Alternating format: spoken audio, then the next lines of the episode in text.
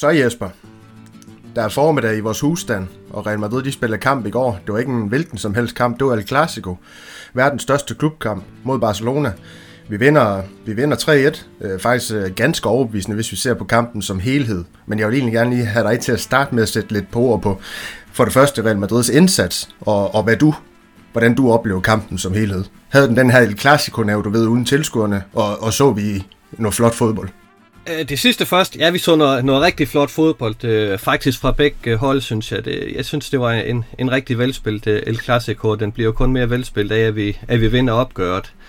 Det er klart, øh, uden tilskuer, der, der bliver det en lidt anden øh, oplevelse, men, men, men generelt synes jeg, det var en, en rigtig fin kamp, og, og vi fik vist nogle, nogle rigtig gode tanker, eller takter, og det var jo som sådan ikke overrasket over det. Det har jeg jo snakket for hele ugen, at, at folk de skulle skrue lidt ned for kritikken.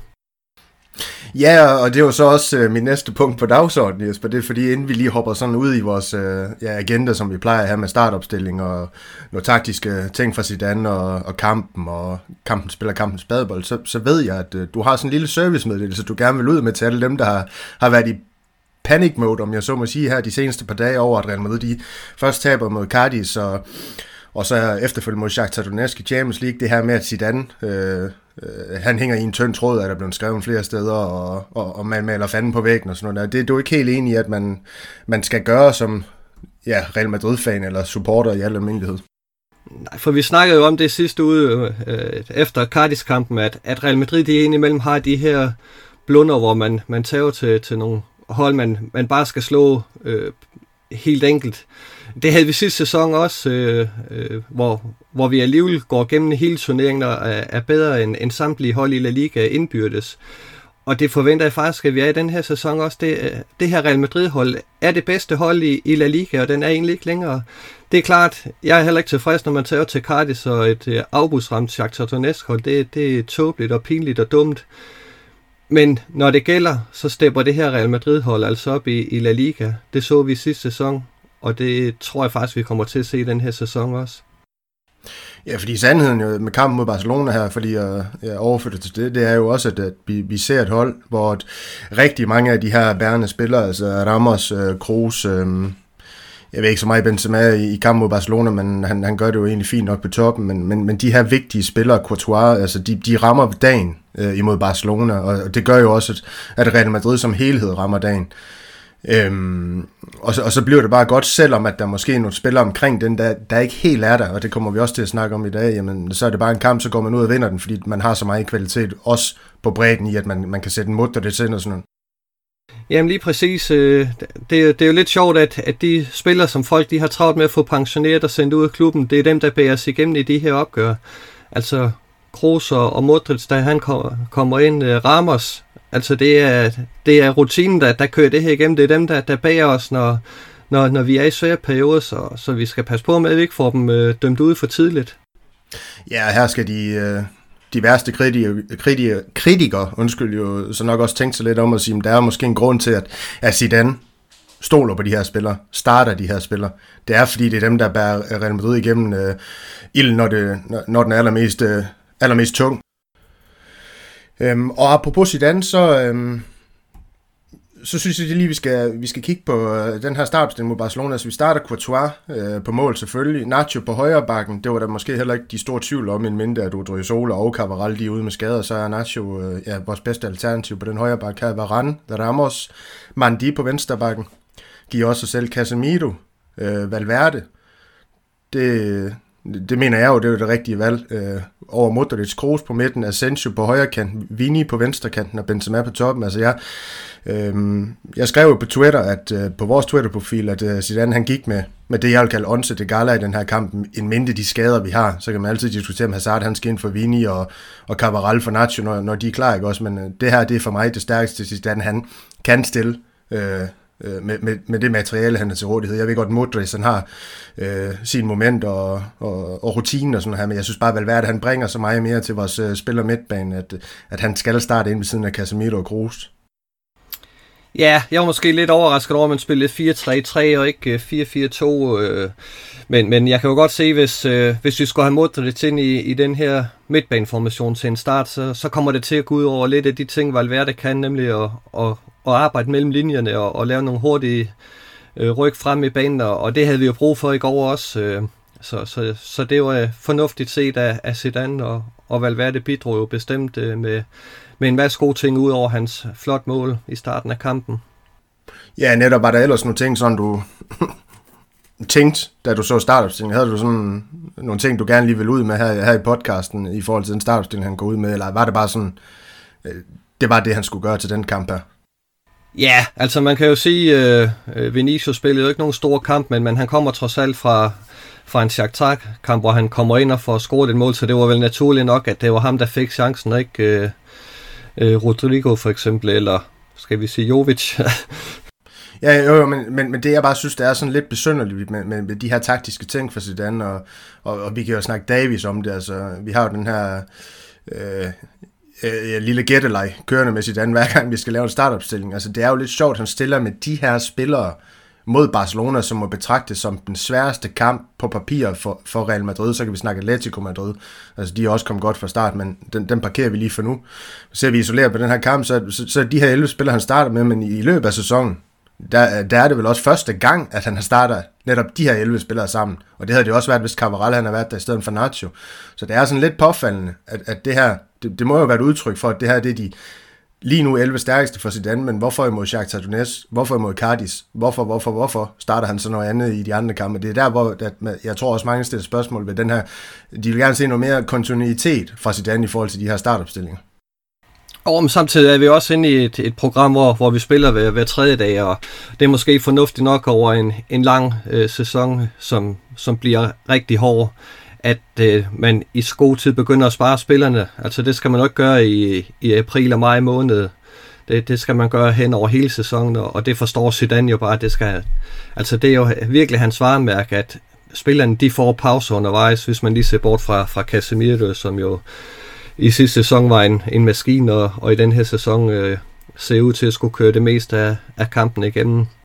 Ja, netop. Det, det er jo, ja, hvis man kan sige noget om Zidane, så er det i hvert fald blevet hans varemærke, de her, som vi allerede har været inde på i starten, de bærende kræfter, de får de minutter, de skal have. Øh, øh de, de ligger på overvægten af de mange minutter, altså Ramos, Casemiro, Benzema, Kroos osv. osv. Courtois. Men nok om det, Jesper. Lad os hoppe videre til altså, kampen. Vi kom, altså, der var jo festfyrkeri fra start, skulle jeg næsten til at sige. Vi skulle ikke uh, ret mange minutter ind i kampen, og det er 15 øh, spilleminut, eller, eller 5. undskyld, spilleminut, eller sådan noget, hvor uh, Valverde, han, han laver i de her løb, vi har, vi har snakket så meget om, at han kan, uh, hvor Benzema, han finder ham i dybden, og så sender han den jo bare fabelagtigt ind bag, bag Neto i Barcelonas mål. Det var jo uh, også spil efter fodboldbogens uh, ABC på en eller anden måde. Ja, det var, det var jo decideret smukt, altså det, det kunne ikke gøres bedre. Øh, og en god start på kampen også. Øh, øh, det, det, jeg tror, det var vigtigt for os, at vi kom foran i, i, i den her kamp, for hvis vi var kommet bagud, tror jeg godt, det kunne være blevet svært også øh, taget i betragtning af, af de to kampe, vi, vi kommer fra. Der havde vi brug for lige at få pumpet lidt selvtillid ind i holdet, og det gav den scoring her jo heldigvis. Ja, præcis, og bare det her med at få noget momentum og alle de ting her, øh, det, det er bare vigtigt, og også for et Real Madrid-hold generelt, også på udebanen på, på Camp Nou, ikke? også mod Barcelona, det, det er alfa og omega for at få et godt resultat med hjem, og, og det fik vi også i sidste ende, men øh, der er skudt bump på, vej, øh, på vejen, inden øh, vi, vi vinder kampen. Øh, 1-1 ved Ansu Fati. Kan du ikke lige tage vores lytter igennem det mål, og, og hvad du i virkeligheden synes om Real Madrids, jeg ved ikke, positionering defensivt og alle de ting her. Øh, hvordan oplever du øh, den scoring? Den, den starter jo allerede op på midten af banen, hvor, hvor vi ikke får trukket offside, øh, øh, og, og så kommer øh, Ramos jo til at, at hænge i, i tilbageløbet og kommer til at se lidt dum ud, fordi han ikke når frem til, til Ansu Fati, men, men Barcelonas mål er også efter fodboldens ABC. Det er jo et, et flot opspil og, og et godt indlæg og en klinisk afslutning fra, fra Enzo Fati, og, og det har han jo virkelig, den, den lille unge brasilian, eller hvad hedder det, øh, spanier. Ja, han har, han har en øh, modsat øh, ja, vores brasilianer, som du nok kom til at tænke på lige pludselig. Øh, så, så har han en god afslutningsfod.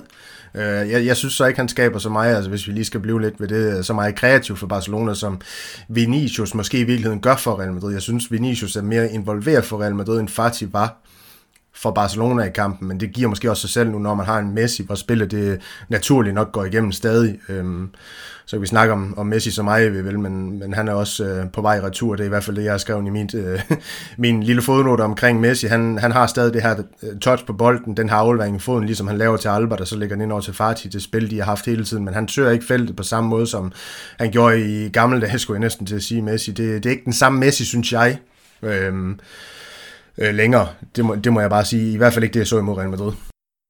Nej, jeg synes stadigvæk, han var en af, af de bedre på, på Barcelonas hold, hvis, hvis vi lige skal rose ham. Men, men det, det er klart, øh, han er jo ikke øh, inde i en periode, hvor, hvor han er i det allerbedste humør, og, og det på, kan da næsten ikke undgå andet. Det påvirker spillet også. Øh, og, og så er han jo på vej ned af, af bak. Det, det kan Arlen jo ikke øh, sætte en stopper for.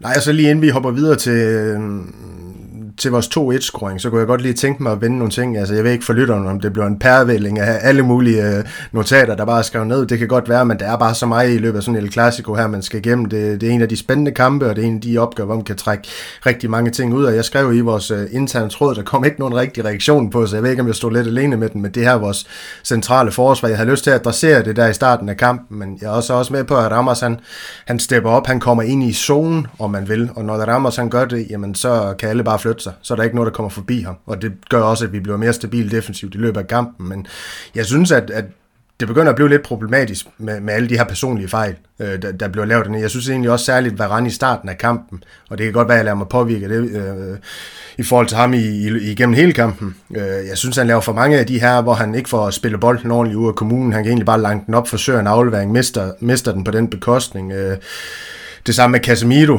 øh, lader mig tilbage i ønske, synes jeg. Øhm, jeg ved ikke, om, om du synes, det så fabelagtigt udefensivt, defensivt, eller godt, eller, eller hvad din sådan betragtning er omkring det, den defensive præstation. Altså i hvert fald i kampens indledning, det er der, hvor jeg har lavet notat. Ja, altså der, der er lige lidt rust, der skal banke af for, og det bliver lige så sikkert, som det var i, i sidste sæson. Men jeg synes, at de spillede sig rigtig godt op og, og fik rigtig godt styr om det.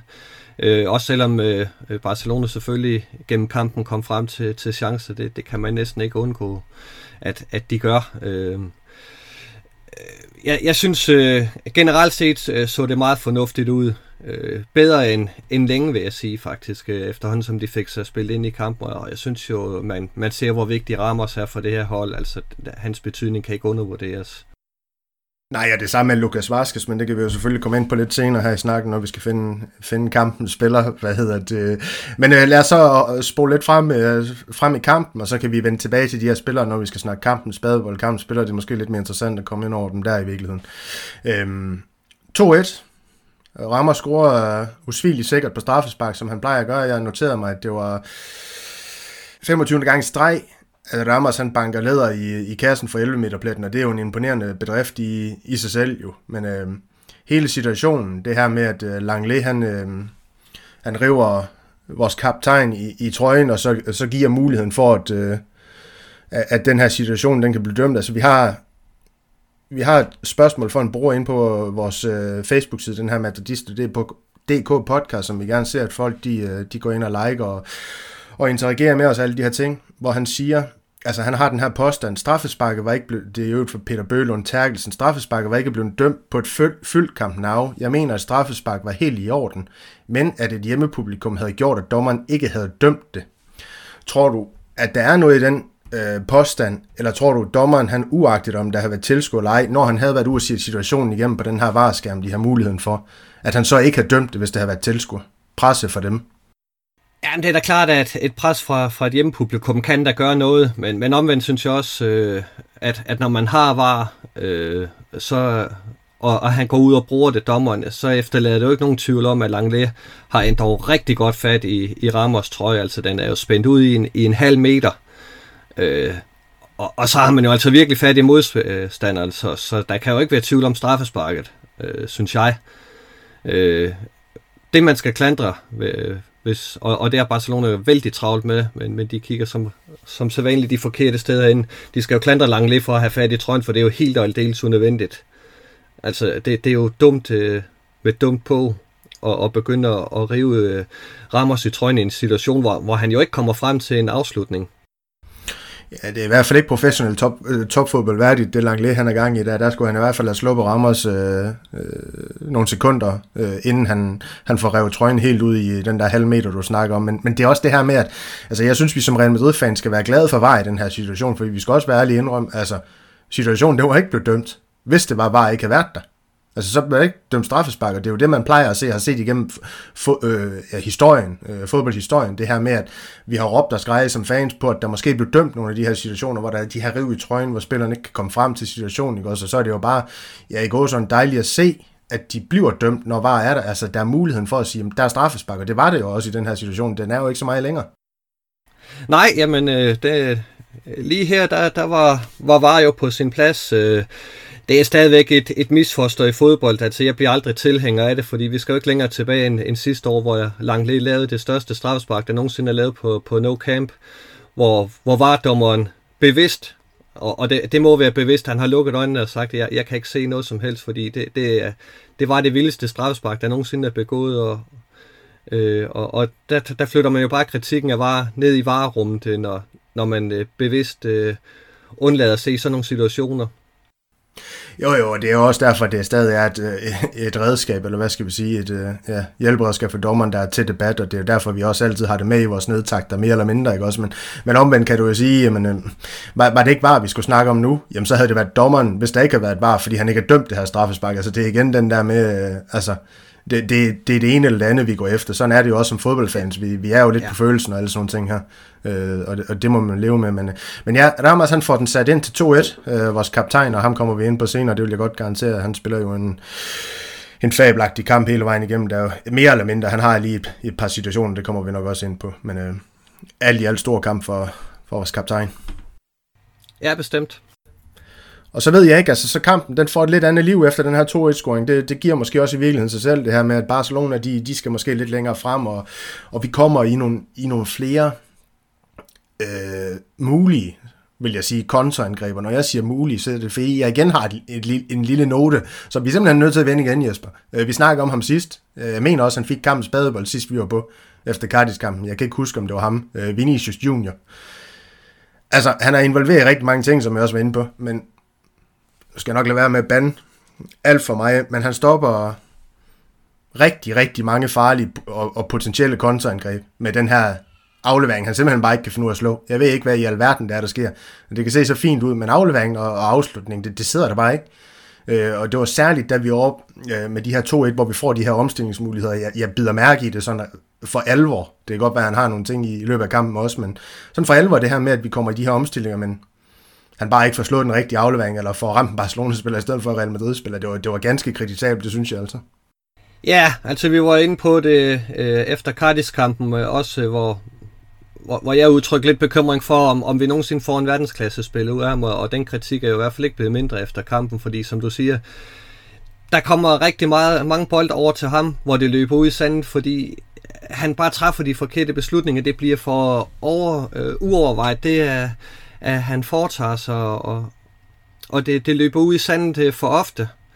Øhm, og og, og der, der kunne jeg godt tænke mig, at han havde lidt af den øh, kølighed, som Ansu Fati har. Altså, på nuværende tidspunkt, der, der er det altså en 17-årig, der, der overstråler en, en 20-årig, synes jeg. Fordi han har lidt mere øh, beslutsomhed og coolness over sit spil. Det kan godt være, som du siger, at han ikke er, er med i så mange ting, som, som Vinicius er, men, men når han er med i tingene, så bliver der noget bedre ud af det, end, end det gør med Vinicius.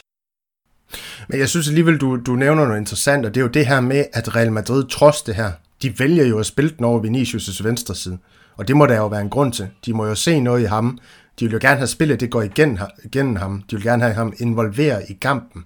Altså have ham til at lave nogle ting, og, og det er jo også et, jeg ved ikke om du kan sige, det er et pres at lægge på en skulder, men, men du lægger i hvert fald noget, noget, noget bevidst ansvar over på Vinicius' skulder, når han er inde i kampen. Altså det er der jo ikke nogen tvivl om. Øhm, og, og igen med Fatih her, hvis vi skal blive i den, øh, den sammenligning, det mener jeg jo, der har jeg jo den, den posten, at det gør Barcelona ikke på samme måde, fordi de kan beskytte ham bag en eksempelvis Messi. Det kan Real Madrid ikke med det hold, de har nu de verdensstjerner er der ikke. Der er ikke en Ronaldo til at tage det her pres, for eksempelvis øh, Vinicius og Benzema. Han er heller ikke den type spiller, der lige tager bolden, dribler en to-tre spillere, så hakker den i kassen, og så siger, jamen Vinicius, ham, han, ham kan vi lige gemme væk, og så kan han lige dukke op i feltet. Altså det er jo ikke sådan, det fungerer med Vinicius i Real Madrid, og det er jo heller ikke sådan, det har fungeret, siden han kom til Real Madrid. Han kommer jo og skal op fra, fra præstationer på anden hold, og lige pludselig være en bærende kraft, fordi det, det sejler øh, i Real Madrid på det tidspunkt. Jo også. Øh, og det er jo også en, en lille sandhed omkring Vinicius' ophold indtil videre i Real Madrid, synes jeg. Ja, men på den anden side er, er han også i gang med sin tredje sæson i klubben, og, og på et tidspunkt skal han jo begynde at, at bygge til sit spil, og, og begynde at vise, at, at det er en, en spiller, man kan, kan lægge øh, noget ansvar over på. Og jeg, jeg synes bare ikke, han, han øh, tager det næste skridt i, i op af, af stigen. Øh, og og det, det, det er et problem, at man efter tre sæsoner ikke har taget det, det næste skridt og begyndt at blive en spiller, man kan stole lidt mere på. Altså, der er for mange udfald, synes jeg. Jo, jo altså, jeg, det, jeg er som sådan enig, og jeg er også enig i Christian, han skrev jo vores intern tråd det her med, at, at når vi kigger på de spil her, når vi kigger på en Vinicius, det er jo ikke sådan, at du, nu kalder jeg det on, så det gælder det til den, han går med, det er jo nok også, fordi Hazard han er skadet og ikke er på toppen, eller sådan noget der lige nu, øh, i form og bla bla bla. Men det er jo ikke sådan, at du kigger på Vinicius og siger, at han er stamspiller. Han, han er jo ikke en, en, en prototypen på det, der er en stamspiller i Real Madrid. Det er han jo ikke, fordi han netop mangler for mange facetter i sit spil lige nu. Øhm, og, og, og det er der jo også bare en, en, en sandhed omkring, så ja, nu, jeg ved ikke, om vi har snakket nok Vinicius i forhold til det her, men, øh, men, men jeg synes bare, at, at det er vigtigt at komme igennem ham, for jeg ved også, at han er en, en spiller, der deler vandene, han deler mig. Øh, fordi at jeg kan godt lide Vinicius som spiller, men jeg kan også godt se, de fejl, han har i sit spil. Altså, så det er sådan lidt en ambivalent ting, at skal snakke om ham. Ja, altså, han har bestemt nogle rigtig gode ting, og, og hvis han, han kunne blive lidt mere beslutsom og, og træffe lidt flere rigtige øh, beslutninger i, i løbet af, af kampen, så, så, så kan han jo blive en verdensklassespiller, fordi han har nogle, nogle rigtig fine ting og nogle rigtig spændende ting i sig. Men det bliver bare lidt uforløst, når, når, når han ikke er mere sikker i, i, i det, han laver på, på sidste aflevering og sidste afslutning. Øh. Ja, ja, netop. Men, men altså, lad os parkere ham, og så, så, så kigge videre. Altså, 2-1, det, det kommer vi op med her. Jeg synes jo, øh, som sagt, det der med, at vi får mange omstillingsmuligheder. Jeg synes også, vi har rigtig, rigtig mange chancer. Inden mutter det, sådan, så, så scorer til, til 1-3, og det er jo kun og ham skal vi nok også lige rose her for hans store spil i Barcelonas kasse, altså Neto. Han hiver jo også op med nogle rigtig, rigtig fine redninger på stregen. Altså, ja, Ramos han havde en tæt under mål. Var der ikke også noget, jeg tror, der var noget Valverde, han også havde en stor mulighed igen. Og altså, der var bare så mange chancer, hvor man tænker, altså, den her kamp, den kunne vi jo øh, vundet en 4-5-1 i stedet for, i stedet for 3-1. Jeg siger heller ikke, at Barcelona ikke havde deres muligheder, men altså, det var sådan lidt andet, så vi kunne godt have givet dem klø øh, i går. Ja, altså, der, der kom nogle gode, øh, hvad hedder det, øh, chancer til sidst, øh, som vi måske nok burde have scoret på, øh, men, men som du siger, Neto spillede en rigtig god kamp. Øh, og, og det er jo lidt øh, bemærkelsesværdigt, at, at statistikken siger 15-10 i vores favør i skud på mål, og hele 9-4, altså inden for rammen. Det, det, er lidt, øh, det er lidt voldsomt på, på udebane, at, at øh, vi, vi er så øh, markant øh, mere chanceskabende, synes jeg. Det, det, det skal man lige huske at have med øh, fra, fra gårdsdagens kamp også, at øh, det er altså Real Madrid, der kommer til de fleste chancer, de største chancer i, i det her opgør, så, så en, en fuldt fortjent sejr, må man sige. Ja, og, og, og hvis vi skal dykke lidt mere ned i statsene, nu kan jeg godt lide at bruge det her expected goals, jeg ved ikke, altså det, det siger jo både lidt, og det siger også ingenting alligevel, hvis man ikke gider at dykke ned i, hvad det, hvad det er for et redskab. Men, men det her med, at Barcelona, de har, altså ifølge den her side, der hedder understat.com, de har en expected goals på 1,57. Score så det er jo selvfølgelig også udtryk for, at øh, ja, for eksempel den redning, Courtois, han har på Messi, hvor at, øh, Messi, han forplantede rammer os ind i det lille felt, mere eller mindre. Lidt Boateng-style, hvis øh, folk husker den situation, hvor at han gjorde ham til grin for Bayern München. Men, men Courtois, han får reddet den rigtig, rigtig flot, en fa- fuldstændig fabelagtig redning i virkeligheden. Men vi har en expected goals på 3,21, og det siger også bare noget om, så vi laver de her tre mål, at i, i, imod Barcelona, jeg ved godt, at vi får mere plads, end vi måske gør imod hold, der pakker sig, men, men altså imod Cardis, der var den jo nærmest helt nede på, på kun én, ikke også? Øh, og det, det er jo bare et udtryk for, at Real Madrid, de, de dominerede den her kamp overalt. De fik de farlige chancer og så videre. Altså, det, det, det var jo bare fortjent, at vi vandt den her kamp. Ja, bestemt. Og, og altså mod Cardis, der manglede vi jo både fart og opfindsomhed og øh, intensiteter, og det var jo tre ting, vi tog med ind på banen til, til gårdsdagens kamp, og så bliver det altså bare et, et helt andet Real Madrid-hold, øh, og et helt andet udtryk, vi får, øh, og, og så er det, så giver vi Barcelona problemer, for vi er et bedre hold. Ja, netop. Inden vi hopper videre til kampen, spiller Jesper, eller spiller jeg ved ikke, hvor mange vi skal igennem i forhold til det. Jeg har i hvert fald nogle spillere, jeg godt lige vil fremhæve. Øh, er der så noget, du vil have, vi skal have med om, om selve kampen? Nej, altså så, så skal det måske, øh, hvis vi skal hæfte os lidt ved, ved Barcelona, så, så går øh, jo rent øh, angrebsamok i, i de sidste 10 minutter. Altså det, det, det hæfter jeg mig i hvert fald med, at, at han venter til 10 minutter før tid med at skifte ind, og, og så går den øh, bare rent angrebsbonanza, altså med Griezmann og Trincao og Braithwaite og øh, Ousmane Dembélé ind, øh, og det spiller som Busquets og Alba og Øh, ja, så Pedri og Ansu Fati, der bliver taget ud. Altså, det, det, det bliver lige pludselig, nu skal vi bare frem og score, og, og, og til, for at gøre det, så skal vi have nogle angriber på banen, og så må resten bare være, hvad det er. Altså, der, øh, der, der, der får Barcelonas hold jo et, et, et knæk, og det gør, at vi kan komme til, til rigtig mange chancer i, i slutminutterne. Og der, der synes jeg simpelthen ikke, at Koeman er, er en klog nok træner. Altså, fordi man får jo ikke flere målchancer af bare at knalde en masse angriber ind på hold, hvis, hvis hele organisationen knækker. Øh, og og der, der synes jeg jo igen, at Zidane er, er en, en væsentlig klogere træner. Ja, det kan, der, det, kan der, det kan der overhovedet ikke være to meninger om, hvad hedder det. Øhm, ja, det her angrebsmål, han, han gik i fra det 80. minut, som du snakkede om, eller deromkring, det, det bar han jo så også med sig ind til hans pressekonference, hvor han hyldte, som, som kun Barcelona-folk, de kan gøre det øh, til pressen, ikke også? Så, så det var også en smuk chance i sig selv. Hvad hedder det? Men jeg ved ikke, om du har noget knyttet til det. Jeg synes bare, det er så sjovt og hyggeligt, hvis man skal høre på både Barcelonas tilhængere, men, men også deres... Øh, træner, spillere, og så det her med, at man sætter Serginho Dest, deres nye indkøb, en, en ganske, ganske ung amerikaner, der, der, der, der kan mindre spansk end Bale, han kan. Øh, altså det er jo helt kritisabelt, man sætter ham til at lave det her efterfølgende interview med den, med den spanske presse, ikke? Også, jeg, jeg, det, det skriver jo bare til himlen. Ja, men, men øh, altså i forhold til, til dommerkritikken, der, der vidste vi jo godt, at, at det vi kom øh, fra, fra Barcelona, når, når de har været udsat for det, altså det er jo standard. Øh, det, og, og det er jo ikke bare spillerne og trænerne, det kom også fra, fra ledelsen i går, øh, at, at de var ude og, og svine dommeren til. Øh, det, det er Barcelona, som de er, og det, det skal vi ikke hæfte os mere ved. Men, men du, du har jo ret øh, at, at sætte øh, Dest til at, at lave sådan et interview efter kampen. Øh, der viser Barcelona jo igen, at de, at de mangler ledere på banen. Altså, øh, de, de er der, når det går godt. Øh, der er det frem og, og smile til kameraerne, men lige så snart det går skidt, så kryber de jo i, i de musehuller, hvor, hvor de i virkeligheden hører til. Altså det er, det er, sgu, lidt, øh, det er sgu lidt pinligt. Ja, der har vi heldigvis i Real Madrid nogle, nogle spillere med lidt mere format, og en af dem, det er nok ham, vi skal til at snakke om lidt nu. Altså, jeg, jeg synes, vi skal bevæge os lidt over i kampen spillere, og så kan vi tage kampens spadebold som, som sådan en sidste ting på en, på en ellers øh, rigtig, rigtig fin kamp, ikke også mod Barcelona. Øh, Sergio Ramos, format som få, vil jeg næsten sige.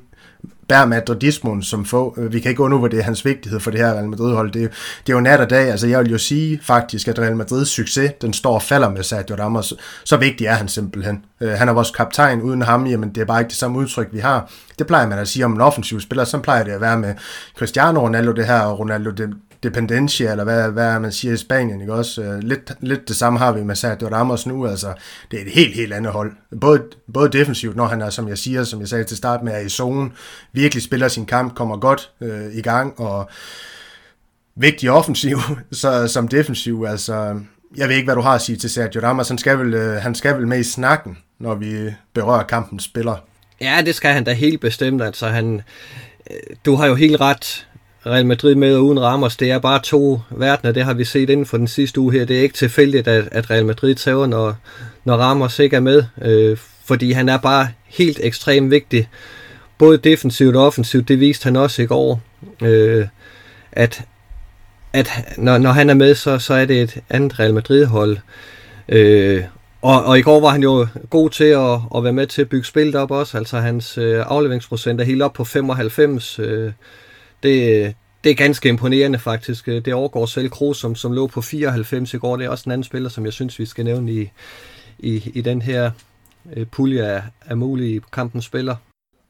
Ja, lige præcis, men, men hvis vi lige skal, skal pakke Sergio Ramos lidt mere ud, fordi altså, ja, han har den her afleveringsprocent, som du nævner på 95, det er over 56 afleveringer, og han har 73 berøringer på bolden. Det vi skal huske med vores kaptajn, det er jo, at han er en spiller, det er også godt lige at kan sætte bolden på spil, så det er jo ikke de her nødvendigvis uh, sideafleveringer, han har, det er bolde frem i banen, det er diagonale afleveringer, det er Ramos' spil, så det er jo helt fabelagtigt, man kan lægge deroppe i den situation, og det er også det her, jeg mener med, altså, det er nemt at sige, altså, at Ramos han var i det, jeg kalder zone, altså i zone, han virkelig var der i, i går øh, mentalt også, men, men det er jo bare et udtryk for det. Altså han, han er jo det defensive, tre taklinger, tre interceptions, det er en rigtig, rigtig god stats for, for en midterforsvar. Altså han er det offensivt, han har hele fire skud på kassen, jeg vil våde Boston. nu har jeg ikke været inde og se Benzema's stats som sådan, for jeg var lidt en, synes jeg, en parentes i forhold til kampen spiller, og også kampens spadebold, så jeg har ikke været så meget inde på ham, men jeg vil våde Boston, han har flere skud på kassen, end Benzema han havde. Og så scorer han også et mål, ikke også? Det, det fortæller jo bare om, at han er alle stedsværende.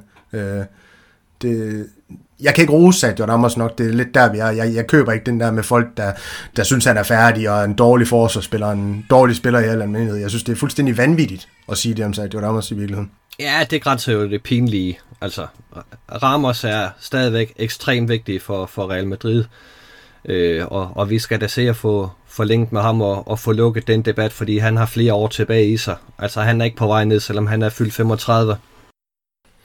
Det var, det, var, det var Sergio Ramos, skal vi ikke sige det, Jesper? Og så kan vi altid lige vende tilbage til ham, om det er ham, der skal have den. Jeg synes, at vi skal igennem et par spillere mere. Jeg ved ikke, om du er enig. Altså, hvis jeg siger Lukas Vaskes og Toni Kroos, hvem vil du sige, vi skal snakke om først? Nå, men så, så kan vi da godt uh, tage vores uh, lille fjerdevalg ud på højre bakken, fordi uh, det, det, det overraskede mig, at, at uh, han kom ind og, og faktisk uh, gjorde det så godt, som, som han gjorde, fordi jeg, jeg var begyndt at blive lidt bange for, at det kunne blive kampafgørende og få, få ham derude. Altså, højre bakken er jo ikke hans foretrukne position, og han kommer med ikke ret mange kampe i benene, men, men han har faktisk rigtig godt uh, styr på den der. Der er selvfølgelig, der er selvfølgelig nogle fejl, øh, det kommer man ikke udenom, men, men han, han deltager godt i spillet, og, og laver også til sidst øh, et par, par rigtig gode indlæg. Så en meget, meget godkendt indsats af ham, synes jeg. Ja, fordi sandheden med Lukas Vaskes, det er jo, at altså, det, det er jo bare, han er blevet lidt sådan en meme på de sociale medier på en eller anden måde. Han er en spiller, man, man godt kan lide at lave lidt jokes omkring, men altså, det, er jo, det er jo vanvittigt det her med, at han er måske en, et tredje valg på højre kanten. Han er fjerde valg i, i, på højre bakken, men skæbnen den vil jo, at øh, Lukas Vazquez, han skal have en eller anden rolle på det her Real Madrid-hold, og, om man vil det eller ej. Altså det her med først Cabral går ud med en skade, så er det jo Driozola og nu Nacho. Altså det baner jo bare vejen for, at uh, Zidane han øh, kan igen, øh, igen spille sin, øh, ja, sin kæledække på en eller anden måde, og, og når han leverer som i dag, så kan man jo måske også godt øh, for, forstå Zidane i virkeligheden. Han får de her 47 minutter på banen, har skrevet 29 20 aflevering, 25 af dem vellykke, så det betyder jo også, at han ligger på en fin afleveringsprocent, godt nok over få afleveringer, men alligevel, og så har han også fire taklinger, eller fire vundne bolde, om man vil. Altså det fortæller jo også om, at han også var der defensivt, ikke også? Øh, spiller egentlig en fin kamp, og jeg synes også, altså, hvis vi skal drage en anden spiller med ind i lidt den her højre side snak, Asensio spiller måske en, en, en, en lidt, hvad skal vi sige, dårlig første halvleg i virkeligheden. Han er der ikke rigtig, men i anden halvleg, der er han jo meget mere at, at støtte Lukas Vazquez i de defensive pligter. Det skal man huske at sige om Asensios kamp, kamp fra i går imod, mod Barcelona. Ikke også? Så han var der i anden halvleg defensivt sammen med Lukas Vazquez for at lukke af, fordi der løb Alba, han, han forsøgte på over venstrekanten. Ikke? Også øh, egentlig en fornøjelse at se uh, de to samarbejde ud på den uh, ja, højre side, vil jeg kalde den. Ja, det vil jeg også godt rose Asensio for, at der, der var meget godt arbejde i ham øh, defensivt i går. Øh, og, og så bliver jeg jo bare imponeret over også at se, at, øh, at han ikke virker bange for, for sit knæ mere. Altså han, han går ind i, i de her taklinger og, og tør udfordre. Øh, og og det, det synes jeg faktisk er ganske imponerende, når man tænker på, hvad det er for en alvorlig knæskade, han kommer tilbage fra. Der, der kunne godt være spillere, der trak sig lidt og måske ikke gik øh, fuldblods ind i, i tingene, men, men det gør Asensio. Øh, det, det vil jeg faktisk ja, godt. Det, ja, men jeg, jeg er helt enig, Jesper, undskyld i afbrud, men, men det fortæller også lidt om Asensios mentalitet, det her med, altså, for eksempel en øh, Jesse, der blev skadet på, på samme vis på en eller anden måde mod, mod Schalke dengang, hvor han, han, han var fremad på, på fod, eller ja, for, var fremadstormende, om jeg så må sige, sin udvikling på fodboldscenen. Han er jo aldrig nogensinde blevet den samme spiller igen. Altså, jeg er med på, at der blev taget noget fart med de her skader, men, men det viser jo mig, at det, det sidder også mentalt. Altså, tør man at gå ind i de her taklinger? Tør man at, at, at være den samme spiller, som man var inden skaden? Og det kan godt tyde på, at Sancho, han forsøger at, at bygge derhen af, at han bliver eller kan blive den spiller, som han havde potentiale til at blive, ikke også? Og det er jo vigtigt for, for Real Madrid, men det er det så sandelig også vigtigt som også øh, for os madridistas, der følger Real Madrid, det her med, at man måske har en højre kant, der kan sidde på den her plads i, hvad ved jeg, en 5-7 år frem. Det er svært at sige, altså mig kan nå at ske. Mange handler kan nå at komme ind over, men, men ja, det tegner da godt i hvert fald for Asensio, om ikke andet, så kan han da få en rolle i Real Madrid på en eller anden måde. Ja, det kan han helt bestemt. Øh og, og så er det næsten synd at sammenligne ham med Ressé, som, som jo er, en, er blevet en parodi. Øh, altså han, han fylder jo ublandets kulør det sider med, med hans, øh, hans privatliv og hans musik og så videre. Altså, han kunne have drevet det vidt, men, men han er jo ikke seriøs nok til at, at, at kunne få en, en karriere på absolut topplan. Ej, netop. Men lad os, øh, lad os hoppe videre til en anden spiller, Tony Kroos. Jeg vil gerne øh, lægge ud, så kan du øh, så kan du øh, byde ind undervejs, Jesper. Altså, jeg skrev alene i første halvleg, det var et, øh, en statistik, der kom op på Twitter. Alene i første halvleg, der lavede tyskeren tre nøgleafleveringer. Han havde vist fem på hele kampen. Og i første halvleg, det var det samme som hele Barcelonas mandskab til sammen. Og det fortæller det også, også lidt om, undskyld, hvilken kamp Kroos han har tænkt sig at spille øh, imod Barcelona. Han, han var der også. Altså, han, han, han, han har 100% på sin lange afleveringer i løbet af kampen. Han har 92 berøringer på bolden. 67 afleveringer alt. Du har nævnt det her med, at han havde den her afleveringsprocent på 94. Han skaber fem chancer for Real Madrid. Han har fire taklinger, to clearinger, så han er der også defensivt imod Barcelona. Det skal vi også hæfte os ved. Hvor Casemiro måske spiller en lidt øh, svag kamp defensivt. Der er Kroos der til at hjælpe i dag. Øh, og det, det, er nok også noget med det her med, at Valverde han er derinde også til at... Altså det, det bliver bare en anden dynamik på den midtmand, og så bliver der begået to frisbak på ham, og det var bare for at nævne nogle af de her ja, få stats, der er på Kroos i løbet af den her kamp. Altså det er jo en flot, flot kamp, og, og det er jo ikke kun på statsene, synes jeg. Altså jeg synes også, du ser det i kampen, hvor Maja han virkelig altså, tager spillet til sig imod Barcelona. Altså han er den her, der skaber stabiliteten og, og, og, og spillet går igennem ham. Det er ham, der skal sætte situationerne op.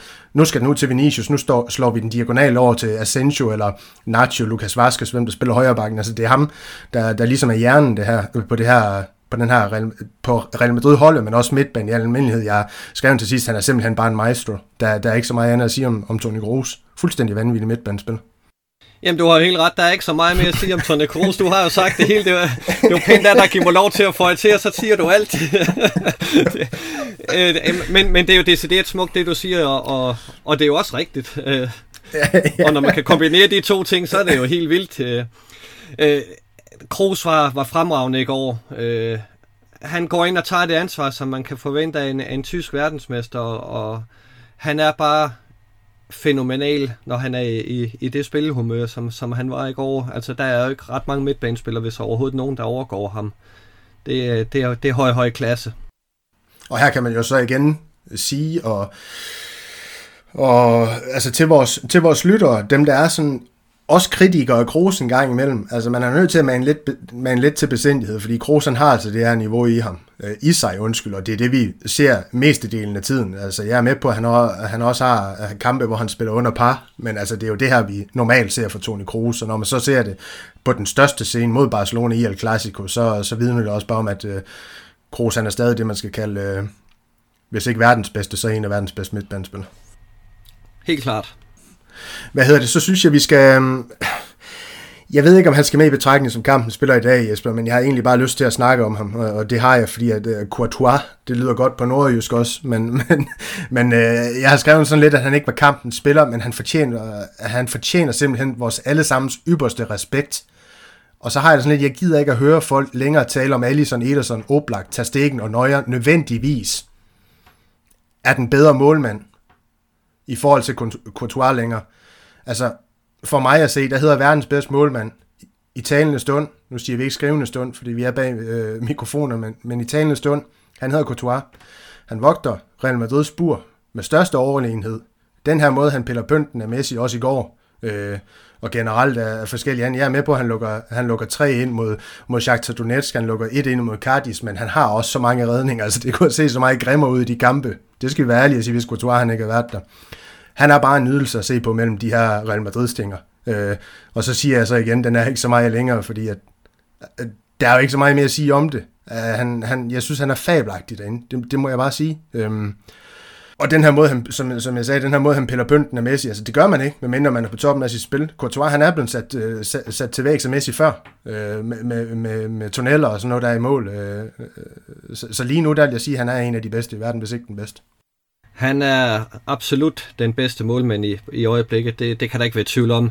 Jeg synes, øh, man kunne godt hæfte sig lidt ved, ved den øh, hvad hedder det, redning, han har på Messi, hvor efter at Messi øh, sætter Ramos, fordi han inviterer faktisk Messi til at afslutte i den øh, hvad hedder det, side, at han gør, og så går, går han ned og napper den. Øh, det, det er også høj, høj klasse af, af en målmand, at man kan invitere angriberne til at, at afslutte et sted, og så øh, pille den det, det, det synes jeg lige, man skal have med, at, at det var en invitation til Messi. Afslut her, så skal du se, at jeg tager den. Ja. Og han gik i den. Og så synes jeg lige, vi skal afslutte, afslutte det her med Courtois med, med det her citat, han har efter kampen. Jeg, jeg ved ikke, hvordan det lød på spansk, men jeg har fundet det på engelsk, det her. This shirt and badge deserve to be fought for and valued in every game det er jo sådan et citat, hvor du tænker, det, det er sådan et, der kommer til at stå i rigtig, rigtig lang tid, og, og man kommer til at kæde sammen med Courtois, fordi det betyder jo, altså det er det her med igen, forstår en spiller, hvad det vil sige at spille i Real Madrid, eller forstår han det ikke? Altså det her med, at man går ud og siger sådan noget efter kampen, det er nemt at sige det her med på, men Courtois, han viser det også bare i kampen, han vil det her. Altså, han vil Real Madrid, han er madridista. Den, altså, og det er bare fedt, at man ser en spiller til Real Madrid til sig på den måde, også når han har været, hvor han har været i sin karriere, uden at, uden at skal snakke for mig om, om lille søsteren i Madrid. Ja, jamen øh, det, er, det er fedt at have fået en, en målmand, der er så dygtig og har den ro omkring sig, fordi det kunne man også se at, at igen i går, at, at det er en, en målmand, man kan lægge bolden tilbage til, øh, og så med, med største ro sætter han den i spil igen, uanset hvor presset han er. Øh, altså det er en ekstra spiller, vi har, har fået på banen, øh, fordi vi kan altid lægge den tilbage til Quartar, så skal han nok skille sig af med den fornuftigt. Det, øh, det er også noget, man ikke snakker ret meget om, synes jeg, som, som virkelig fortjener ros til, til en målmand. de her målmænd, der kan gå med ud og være en, en del af spillet. Ja, netop rigtig meget ros til Courtois. Jeg synes, du øh, skal have lov til, altså igen, jeg synes ikke, Courtois, han, han, han skal med i snakken som kampen spiller. Jeg har bare lyst til, øh, til vi snakkede lidt om ham, gav ham den kærlighed, han, han fortjener, vores målmand. Øhm, men hvis at vi skal vælge mellem Kroos, øhm, øh, Lukas Vaskes, øh, Lukas Vaskes, han spiller selvfølgelig ikke hele kampen, jeg synes, han gør det fremragende, også i forhold til forventninger og sådan noget der, Jesper. Øh, og så Sergio Ramos, hvem skal vi så pege på? Ja, jeg har næsten lyst til at dele den, den lidt op i to, fordi hvis man tager i, i forhold til, hvad man kunne forvente, øh, så er der ingen tvivl om, at Lukas Vazquez går ind og gør det rigtig, rigtig fornuftigt, og, og spiller en meget, meget stor kamp. Øh, øh, men så har jeg det også samtidig sådan, øh, at i, i sådan en kamp her, der, der synes jeg næsten, man er nødt til at se det over, over et helt opgør, og, og der er Ramos og, og Kroos jo, jo faktisk rigtig stærk hele kampen igennem. Så jeg hælder måske øh, lidt til, at det skal være en af de to, selvom øh, når man tænker på, hvor, hvor meget folk de afskyer Lukas Vaske, så kunne jeg godt øh, have en lille snært i mig, der kunne have lyst til at give den til ham. Jamen altså Jesper, det er jo vores, det er vores podcast, det er vores nedtagsnak. Vi bestemmer, hvad vi gør. Vi kan give den til alle tre spillere som en, en treenighed. Vi kan give den til, til to af spillerne. Altså jeg har det sådan lidt, du bestemmer, vi bestemmer. Hvad gør vi? Jamen så lad mig høre dine argumenter, så, så træffer vi beslutningen bagefter. Jamen, jeg synes da, jeg har snakket nok om de tre spillere, men altså...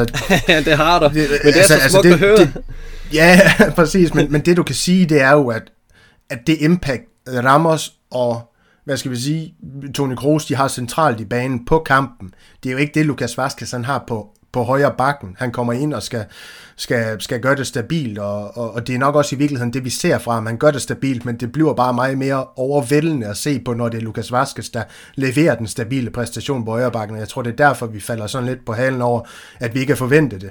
Øhm, øh, øh, det her med, at altså, for mig at se, der er det jo ikke Lukas Vaskes, der vinder os kampen det er jo Toni Kroos og Sergio Ramos' præstationer i dag, der gør, at Real Madrid de, øh, de går ind og, og, og ja, spiller Barcelona i hvert fald i anden halvleg baglands ud af, ud af Camp Nou, ikke også? Øh, det, det, det er lidt der, ja. Så, så hvis vi skal gøre noget, så, så lad os øh, skære den her badebold over. Så punkterer den godt nok, men det skal ikke være et udtryk for, for Kroos' og Ramos' præstationer imod øh, Barcelona, fordi de var fabelagtige. Der var ikke noget... Øh, punktering over det, i hvert fald. Det var fuld blus hele vejen igennem. Jeg synes, de var fabelagtige, og lad os øh, tildele dem øh, kampens øh, spillere begge to. Det gør vi. Kampen spadebold, Jesper. Jeg har kun to navn, og så kan du sige en masse om dem, hvis du vil det. Øh, du kan også sige mig mig lidt, hvis du vil det, så vi kan komme videre. Det, det skal være op til dig, men jeg har skrevet, jeg har skrevet Casemiro og, og Vinicius. Øh, jeg synes, Casemiro han spiller under par i dag, og Vinicius, det, det har vi også været lidt ind over i dag, synes jeg. Ja, øh, vi har set Casemiro bedre. Øh, øh, jeg synes stadigvæk, at, at, at han fylder lidt på, på banen, øh, og, og, og jeg kan godt lide den måde, at, at han kan spille under pres, selvom, øh, selvom han har fået et gult kort, så er det ikke sådan, at han går og lurer passer ikke øh, tør gå fuldblods ind i taklingen. Det gør han fornuftigt, øh, øh, og, og der, der har han jo en, en rutine også, som man ikke kommer udenom. Øh, så, så er jeg mere enig øh, med dig i, at, at Vinicius bestemt skal nævnes, øh, og, og, og det skal vi, fordi der, der løber for meget ud i sandet, øh, når, når han får bolden. Øh, der, er, der er ikke nok slutprodukt på ham, øh, og, og det, det skal der til at komme, for ellers så, øh, så får han ikke den karriere i Real Madrid, som, som vi alle sammen ønsker, han får. Nej, netop. Altså, lad os give den til Vinicius, og så er det det her med, som jeg også var inde på det, til, uh, til at starte med i vores snak, dengang vi lige runder ham i, i forhold til kampen med de her kontraangreb. Altså, det er sådan lidt ærgerligt, at han forpurer så mange potentielle kontraangreb med de her sløse afleveringer. Også når man tænker på, at kontraangreb i al almindelighed, det burde jo være Vinicius' niche med den fart, han har.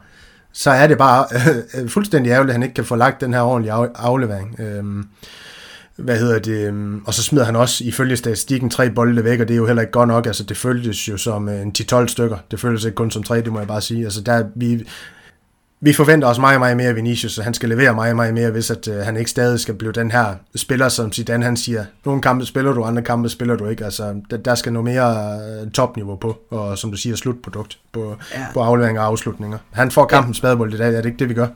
Det synes jeg. Han er ikke uh, koldt blod han er ikke koldt blodet nok. Altså, der, der er flere situationer, hvor han er helt upresset, hvor han har masser af tid til at træffe den rigtige beslutning, hvor det bare bliver sådan noget febrilsk noget, øh, og det, det, det skal han virkelig arbejde med. Ja, netop. Øhm, det bliver en lang snak, det her, Jesper. Det gør det, fordi jeg synes ikke, vi er færdige med Real Madrid-Barcelona. Det er vi ikke, fordi vi har en cheftræner, der hedder Zinedine Zidane, som vi også indledte hele podcasten med, der har været lidt i vælten. Øh, nogen har skrejet op, som om han skulle være fyringstrud, andre har set ham øh, ud af Real Madrid. Raul skulle op og overtage, har, har flere skrevet ind på vores forum endda, øh, og man tænker jo nogle gange... Øh, skal ikke snakke grimt om brugerne på vores forum, øh, de er rigtig, rigtig dygtige, skaber en masse, en masse debat derinde og snakker, og sådan noget gode snakker også, men, men det sker bare lidt til himlen, det her med, at man lader en træner ud, fordi han ja, taber to kampe i træk, øh, hvor spilleren de også leverer fuldstændig niveau. det er jo ikke kun sit ikke også? Øh, der, der er så mange gode ting at sige om Zidane, det er det, jeg vil frem til. Altså, han er den første Real Madrid-træner i historien, der ikke taber sin første, kampe på kamp, første undskyld, seks kampe på kamp now. Det hedder tre sejre og tre uafgjorte. Altså, det er jo en bedrift i sig selv. Øhm, og så noget, man overser i forhold til Real Madrid under Zidane, det er også det her med, hvordan man gør det på udebane. Jeg har fundet en statistik, altså Real Madrid, de har faktisk kun tabt tre kampe, eller tre af de seneste, undskyld, 22 udebanekampe. Og det er jo en, det er jo en hel sæson, plus det vi er inde i nu jo. altså 18 kampe plus 4, ikke? Og det er altså en kvalitet i sig selv. Altså det er noget, man snakker for lidt om, det her med, at man... Et er, at du laver din hjemmebane til et fort, men andet er, at du også skal tage de her point på udebane, det hedder 15 sejre og 4 uger gjort på udebane under sit andet i de seneste 22 kampe. Det er jo... Det synes jeg også, det er fabelagtigt øh, at, at, høre med til snak snakke om, hvor, hvor godt Zidane han egentlig sætter det her hold op i virkeligheden, og, og, hvor, og hvor meget det blev overset af fans. Ja, altså Zidane er blevet lidt for let at, at skyde på. Altså vi ser trænere andre steder i, i Europa, der år efter år køber ind for millioner og milliarder, og bare ikke bringer deres hold nogen steder hen overhovedet.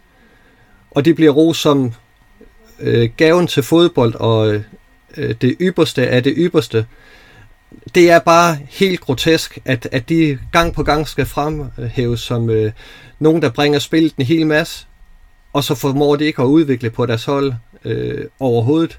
Det, det, er, det er faktisk lidt øh, skandaløst, synes jeg, at, at man ikke begynder at, at kigge den vej og, og rette kritikken.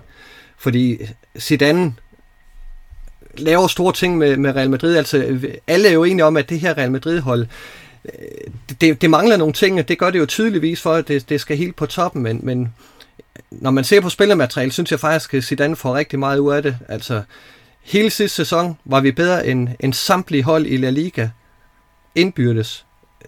Det er, det er altså ret imponerende, vil jeg sige. Det er, det er ikke ret mange, øh, øh, hvad hedder det, mesterhold, der, der kan kigge tilbage og, og prale af det. Og, og det kunne sagtens ende sådan her i den her sæson også, synes jeg.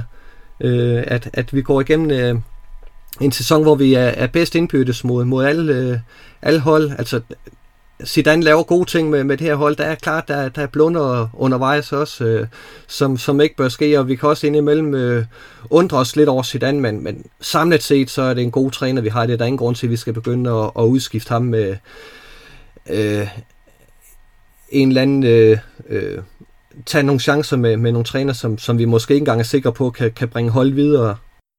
Nej, og som ikke kunne stå distancen i Tottenham heller, øh, for at snakke, øh, for at drage ham ind i debatten også. Hvad hedder det? Jeg synes, øh, jeg synes også, øh, altså alt det du siger, det skriver på respekt, altså, øh, det, det, synes jeg, altså i forhold til sit andet her, og, og noget andet, der skriver på respekt, det er, at han har, altså når man kigger på den største scene, og sådan noget her, så er Barcelona for Real Madrid, det er den største scene, den største kamp, verdens største kamp i al almindelighed. Det, det bliver ikke større for, for nogen hold. Øh, ni kampe mod Barcelona, fire sejre, tre uger gjort, to nederlag, tre clean sheets har han i den periode. Real Madrid scoret 14 mål, de har kun i gåsøjne lukket 11 ind i samme periode, og så har de en måldifference på plus 3, det kunne man nok regne ud, hvis man trak øh, 11 for 14, og det, det, det, det gav det, eller 14 for 11, hvad, hvad hedder det? Og de her tre kampe, han har vundet mod, øh, øh, eller undskyld, det er kun øh, Miguel Munoz, den her legendariske træner, som vi nok også kommer til at snakke i vores øh, næste... Øh, om i vores næste, øh, ja, du kan ikke kalde det position, men vi skal jo igennem træneren, hvem der er historiens bedste træner Madrid-træner øh, på vores all-time hold her. Og der kommer vi også til at vende Mikkel Munoz, ligesom vi kommer til at vende, øh, vende undskyld, Zinedine Zidane. Og det, det, er jo bare det her med, altså de her statistikker, det, det taler jo bare i Zidanes favør, så man kan jo, som du siger, kun ryste lidt på hovedet over, at han skal, han skal have den her, her kritik. Øhm, og så ved jeg ikke, om vi skal parkere den med Zidane der, og måske hoppe lidt videre. Altså jeg kunne godt tænke mig at slutte det hele af med, at... Øh, øh, vores all-time rekord mod Barcelona, det her med, at vi har spillet 245 kampe, som jeg lige kunne se mod dem. Vi har vundet 97 af dem. Barcelona har i øvrigt vundet 96. 52 uafgjorte. Øh, ja, sjovt nok 96 tabte kampe. Vi har 44 clean sheets. Vi har scoret 408 mål. Barcelona har scoret 400 mål. Så det er over en, en rimelig...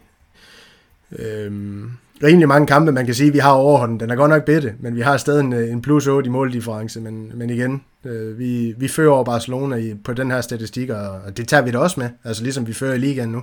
Øh, klart over Ja, vi fører på, på de allerfleste parametre, og det er sådan, det skal være. ja, den, den er i virkeligheden ikke så meget længere, Nej, som, ikke. som jeg så godt kan lige sige. Men hvis vi skal se lidt fremad, Jesper, vi skal i vælten igen. Øh, tirsdag allerede to dage, nu når vi sidder og snakker her, øh, mod øh, Borussia Mönchengladbach på udbanen Champions League. Øh, nu har vi, øh, de sidste gange vi har snakket sammen her, der har jeg i hvert fald sagt, at øh, sikker Real Madrid sejr, sikker Real Madrid sejr, men, men det er helt stik modsat, så jeg tør ikke at melde noget ud nu, i forhold til, hvordan det kommer til at gå mod Borussia Mönchengladbach, men hvad forventer du? Forventer du Real Madrid, de... Øh, de bygger på den her præstation mod Barcelona, og så går ud og rykker øh, Gladbach midt, midt over, eller bliver det sådan lidt en smal sejr, og så tre point i, i sækken, og så tilbage til Madrid? Ah, jeg ville nok være lidt for kry, hvis jeg sagde, at vi gik ud og, og rykke øh, Gladbach midt over. øh, det, det kan, kunne nemt komme til at, at falde tilbage på mig, øh, så, så det vil jeg være lidt forsigtig med. Der er jo ingen tvivl om, at, at vi har sat os selv i en dum situation med, med nederlaget hjemme til, til Shakhtar, så, så nu skal vi jo hente de point, vi tabte i, i den kamp, skal vi jo til at hente øh, på udebanen. Øh, og, og der er det jo vigtigt, at vi kommer i gang mod, mod Gladbach, for et nyt dårligt resultat, så, så er du virkelig presset på, på Champions League øh, efter nytår også. Øh, så, så vi skal jo ud og, og lave et resultat mod, mod Gladbach. Den, den kan ikke være så meget længere så, så det kræver en indsats, øh, som, som den vi leverede i går. Det, det skal være meget koncentreret og, og meget beslutsomt. Øh, så, så kan vi godt vinde i Tyskland.